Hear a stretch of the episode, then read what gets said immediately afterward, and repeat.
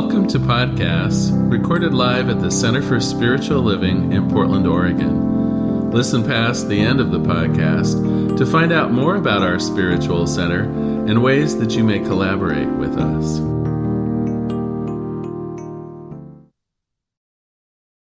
Welcome, everyone. So glad you're with us today. We're using Julia Cameron's book, The Prosperous Heart, for the next six weeks. And I chose this book for a couple reasons. You know, it's our habit, I guess you would say, to talk about prosperity in the month of October and, and, uh, and into November. And I wanted to find a book that took a different tactic around it. So often, the books that we might use in October tell us about how we can use the law of cause and effect to bring more abundance into our life, as though you can just get things by praying praying for them. And although that might be true in a physical sense, I certainly believe that the power of prayer can bring stuff into your life. What I find so often is that the stuff isn't really satisfying.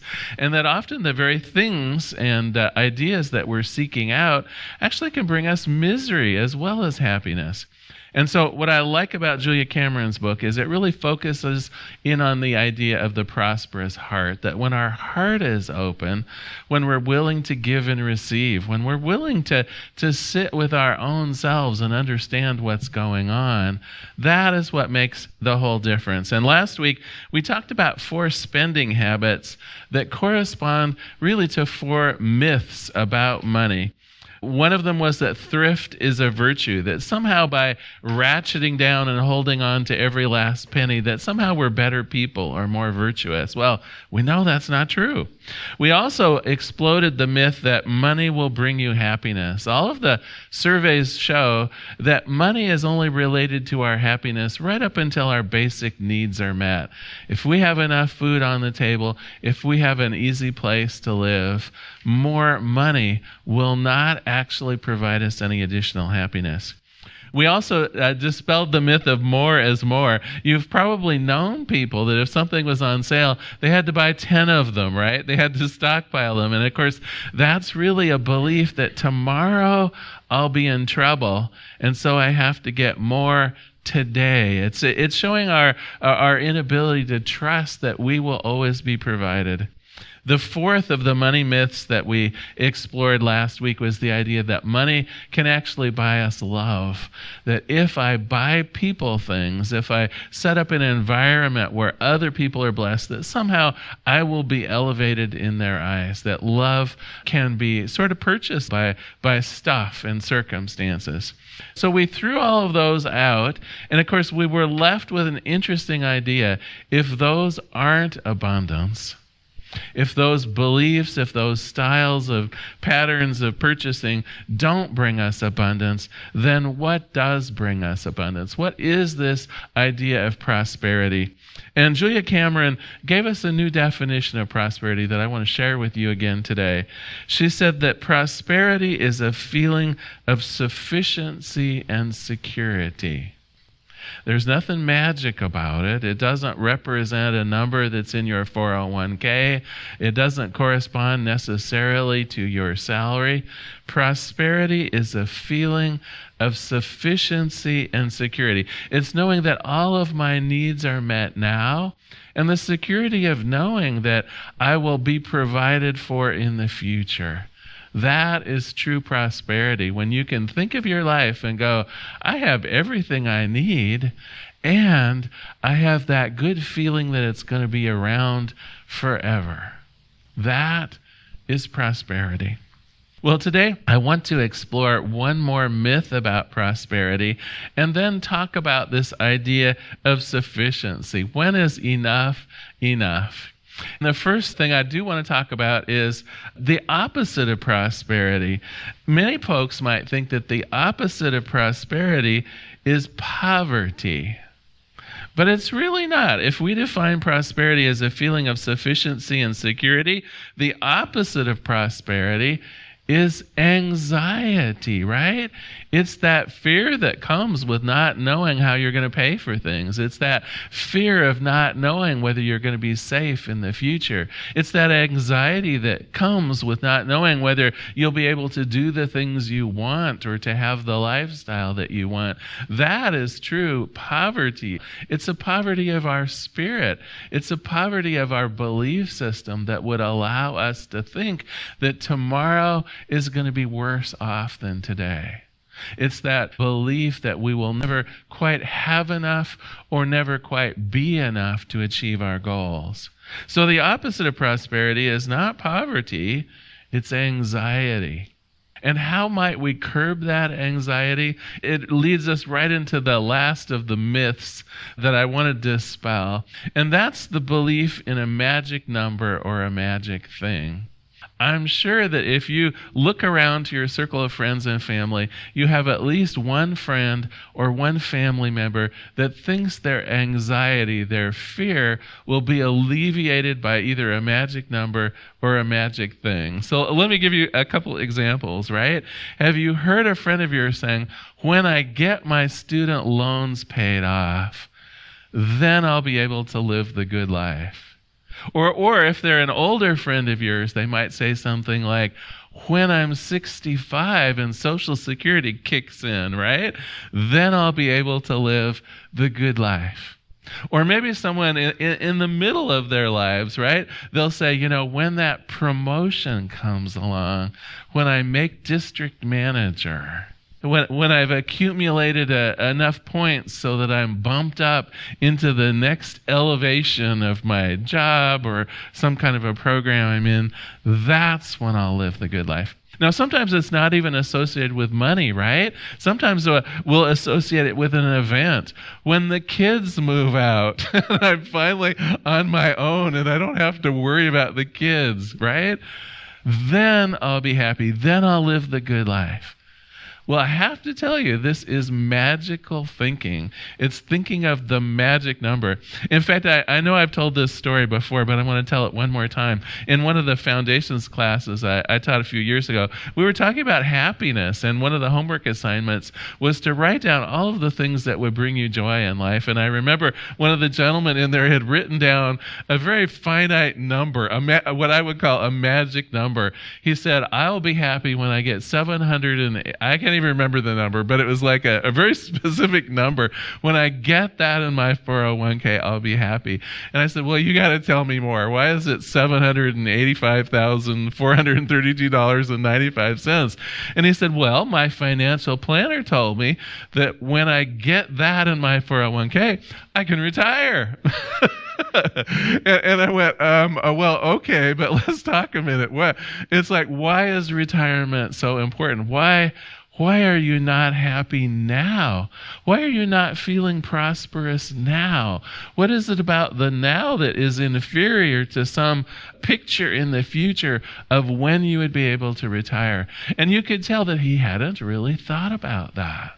He was putting off feeling good for himself, waiting for the magic number, waiting for the magic event, waiting for some change that would make all the difference. Well, I got to tell you, it's kind of like that person that has moved four or five times in their life, hoping that when they get to a new city, their life is going to be good, right? Well, Detroit was no good, so I moved to Atlanta. Well, Atlanta was no good, so I moved to Portland, right? And I got to tell you, what's common about all those things? It's you. you have brought your existence, your lifestyle, your beliefs, the truth of who you are, you've brought it along with you. And if you are having trouble in all of those cities, I got to tell you, the trouble, sadly, is in you. And this magical thinking about about the number, right? When I retire, when the kids are gone, right? It's still going to be you. If you are wanting to focus on prosperity, if you are wanting to feel like you're living the good life, it ain't going to happen tomorrow if it's not happening today.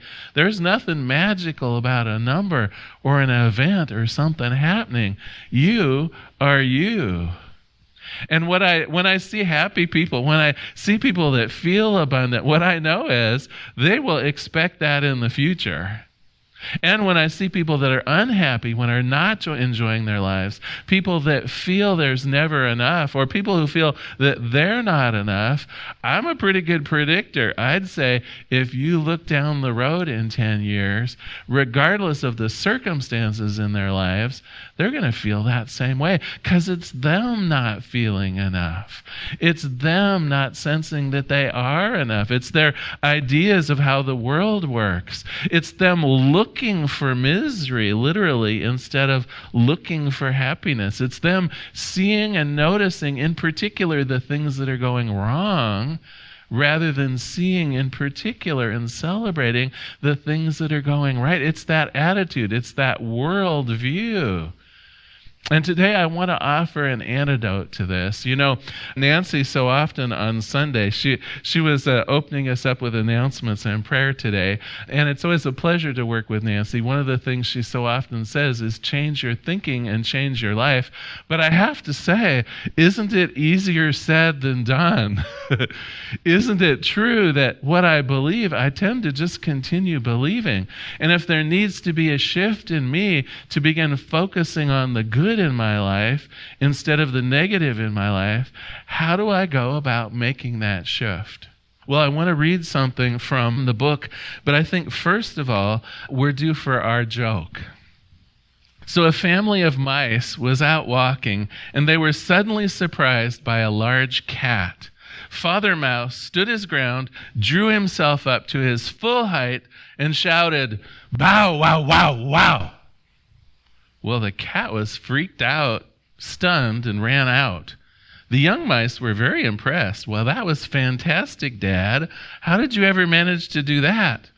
That, children, explains Father Mouse, demonstrates the value of learning a second language.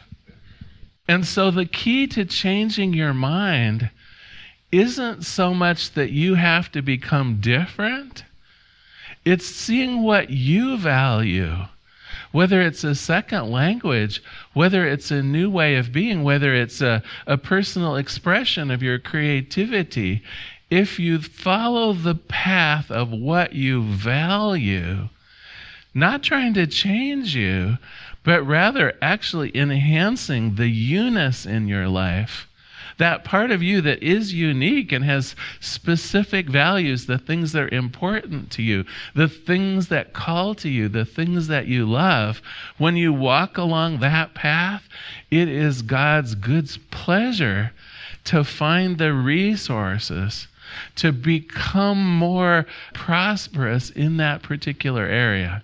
In the book here, she talks about this in more detail. I want to share this one reading with you. So, this is from Julia Cameron, The Prosperous Heart. She says, The prosperous heart is abundant. While we may not have all that we wish at all times, we can be assured that we always have enough.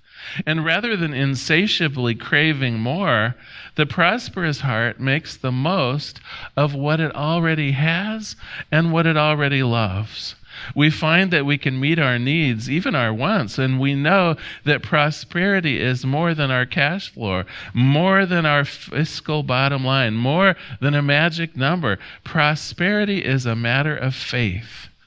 The prosperous heart trusts that the future will be cared for as much as the day that is at hand currently. Have you ever wondered about just being in the present moment? Have you ever noticed that right in the present moment, things are pretty much going fine? We tend to become alarmed only when we dwell in the past, only when we're projecting out in the future. If you look around you right now, I would bet 95% of your life is pretty swell. You're probably sitting on a sofa or a comfortable chair right now. You probably have uh, on your mind uh, ideas of friends and food and the good life, right? It's only when we begin dwelling and thinking that somehow the future is going to bring us something that isn't quite as wholesome Or maybe we're dwelling on the past and, and seeking out memories of those things that have gone poorly in the past.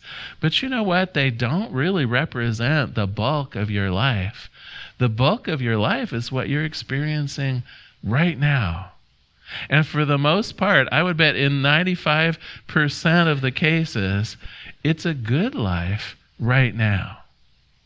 So if we were to extrapolate what the future is going to be like, why wouldn't it be more of what you're enjoying right now? Why wouldn't it be the friendships that you have right now? Why wouldn't it be the level of prosperity that you have right now? And if you were to imagine it to be different, why wouldn't you imagine it to improve? Why wouldn't you imagine that you'll have even more friends in the future? Why wouldn't you imagine that you would have even more abundance, even more comfort, even more love, even better health? Right? It's all in our minds anyway. And if it is through our thinking that our worldview changes, wouldn't it always to be our advantage for us to be thinking things improve? Wouldn't it be to our advantage to actually seek out and notice the good things in life and use those as a predictor of what's going to come? Not a magic number that we're, we're striving towards that may or may not bring us happiness, but the happiness that's right here. Let us enjoy each precious moment and the, the happiness and the abundance and the sufficiency of this particular moment because when we enjoy it, when we notice it, when we dwell on that, that is what we will get more of in the future. So it's not so much that we have to become a different person. It's not so much that we have to, to seek out new and different things as it is to have some clarity around the love and the peace and the joy that's right here now. And as we dwell on that, it is God's pleasure to magnify that in our lives. Suddenly, we notice that we have more friends, more people seeking us out. Suddenly, we notice there are more opportunities and more possibilities in our life because we're noticing it more. We're highlighting it more. Well, one of the exercises in the book I have to share with you today, and it goes a long way to this idea not only of pointing out that there is a sufficiency right now, that enough is enough. But it also, I think, is a, a, delightful exercise, and I want to share it with you. So she challenges us to write down the 25 things that I value most about my life right now. And of course, you can tell this is going to be your homework today. So, so listen up. I'll give you some pointers on it, right? So, first of all, just take a piece of paper and write down the 25 things that you most value about your life. And I'll share some of my list. Of course, it's a lot about people, right? Because I'm a people person. So, I have my partner Daniel high on the list. Our friends, I list out some of them by name that are, are particularly good friends. Our, our dogs, our pets are there. Also, you'll be glad to know like number three is being of service to my spiritual community, right? Number three is you all. I do value that. I also have good and entertaining literature, uh, my spiritual practice, creativity, and writing. It's a nice, lovely long list of, of the things that I value. Well, the next part of the exercise then, and her theory is if we are spending our time and our resources on the things that we value, we will feel prosperous. Now, think about that for a minute. This is a concept I really was not familiar with, but if we define prosperity as that feeling of sufficiency and that feeling uh, of being supported, what better way to get that feeling than by doing and investing in the things that you love? Think about that as a recipe. Have you? I had never thought about this before. Julia Cameron, you are a genius. How does your list of things that you treasure, that you value, how does that match up with how you spend your time and your money and your resources? And if in there in pretty good alignment, I bet you that you are a happy person, you are a person who feels prosperous, you are a person who feels the blessings of Spirit are upon you. And conversely, I would suggest if your values are not matching up with how you spend your time, if you're spending a lot of time and money and uh, effort on things that you don't value, I would bet you're not feeling very prosperous. I would bet that you're feeling a lot of what the psychologists would call cognitive dissonance. You're, you're doing the things you don't want to do. You're feeling pulled and pushed. You're devoting some of your life essence to things that you don't value. That comes into that feeling of lack. I'm not getting supported in the way that I feel I ought to be. So, how can we begin shifting this? Well, I think this exercise that she has us do almost speaks for itself. We begin moving our resources of time, of talent, of treasure, our focus into more of the areas that we value. If you value your friendships and your family, if those are high on your list and you live a million miles away from them, oh my gosh, I think you need to spend some time on Zoom. I think you need to spend some money on trips to be with the people you love. If you value some kind of a creative endeavor, let's say you really value the, the creation of art or music or something like that, but your job does not allow you the time to do that, how frustrating could that be? Begin devoting more of your time. Even if you have to think of part of your expression in the world as a hobby, that's okay. It doesn't matter whether you do it for a living or not. But make sure you are able to devote the time and resources and talent into the things that you value, into the things that you love. If you wish to feel abundant, if you wish to feel that prosperous heart opening, your values need to be expressed not your bank account right?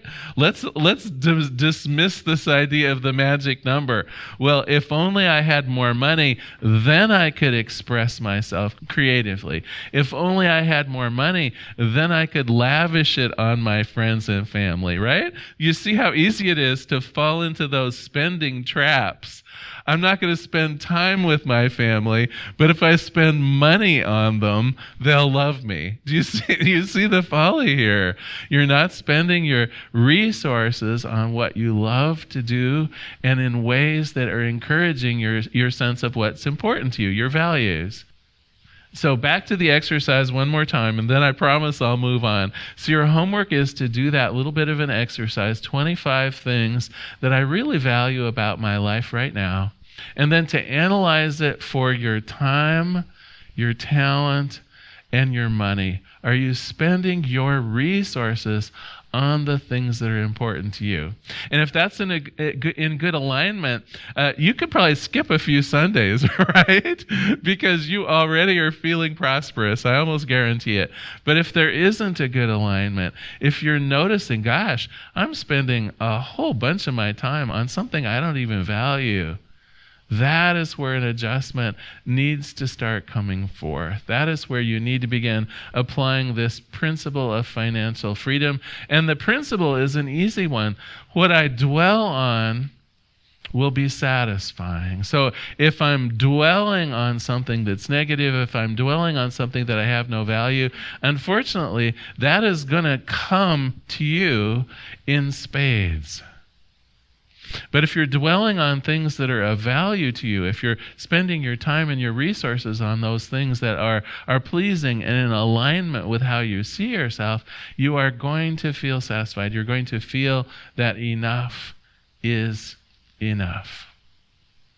Well, I want to close today with another reading and a summary here. Let me do the reading first, and then we'll go over our summary. So she says, The prosperous heart feels abundant. And you see, it really is a feeling. It's not the magic number, it's not the magic thing. Those are not going to really bring prosperity.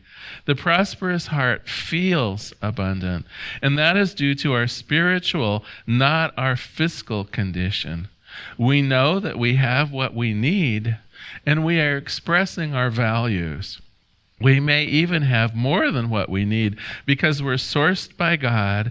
We have infinite supply.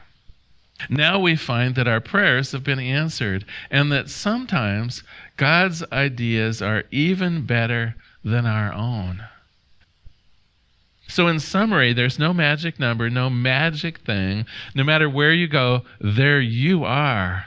So, don't think that changing the outside, the circumstances, the 401k, the, the where you love or what job you have, don't think that that is going to reduce any anxiety that you have around money or abundance because it's your own self going right along with it. You're apt to feel anxious no matter how much money you have. You're apt to feel anxious no matter what job you have. Instead, we look within. What is the source of my anxiety? Most likely, it's because you don't believe the future is for you. And I'm here to tell you it is. It is God's good pleasure always to profit us because God gets to experience that pleasure along with us. And so focus in on the present moment. That anxiety level could come down. Is there anything terrible right in this present moment happening? I doubt it. And that is more likely to be a predictor of your future. All will be well.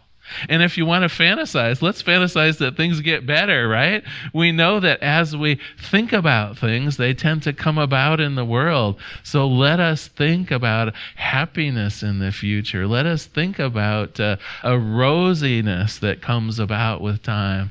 And truly, that will tend to influence and predict what is in store for us.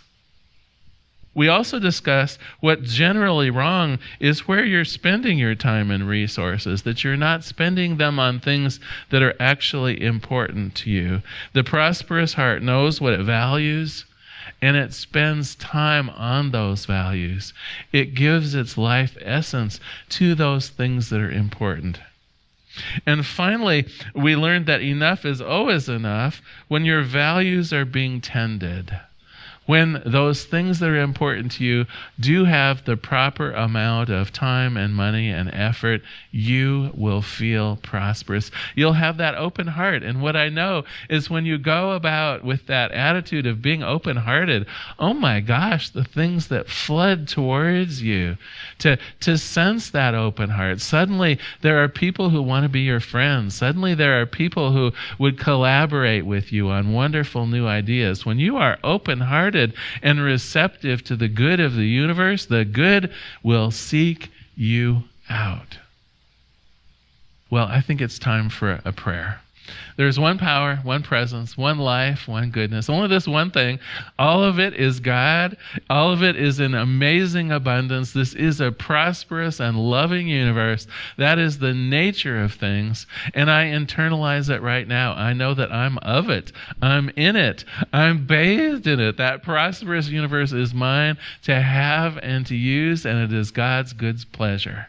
And as it is true for me, it is true for all of you. It is true for everyone on this planet. As we open our hearts to be receptive, that good floods in. As we know that the future is positive, that positive future comes rushing towards us. And on this day, I claim that as we seek out our true values, the things that are important to us, as we lavish the sufficiency we have of our, of our time and of our efforts on those things that are important to us, the feelings of sufficiency are there. And we know that it can and will continue. And for this, I am so very grateful. For this, I give my thanks to Spirit itself. I release this prayer into the activity, into the action of the law itself. I let it be, and together we say, and so it is. Well, now is our time of uh, conscious giving. I invite you to take out your gift or your tithe, whatever it is you're you're willing to share with us. I know many of you are going to your browsers at cslportland.org slash donate. We have a variety of ways. Of course, uh, those of us who are old-fashioned might want to send in a check. There's the information on how to do that on our website. Also, we have many online options, including you can text us a gift as well as uh, you know paying with a credit card and other things.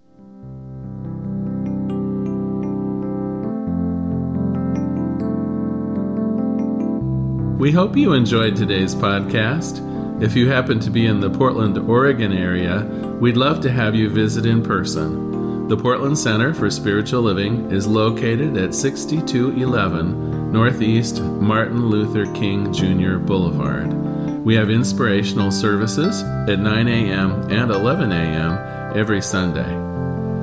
We also have many programs, classes, and workshops developed just for our online audience.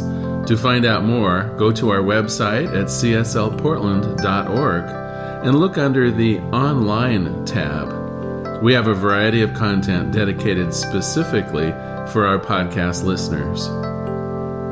Our mission is to open hearts, ignite minds, and make a difference.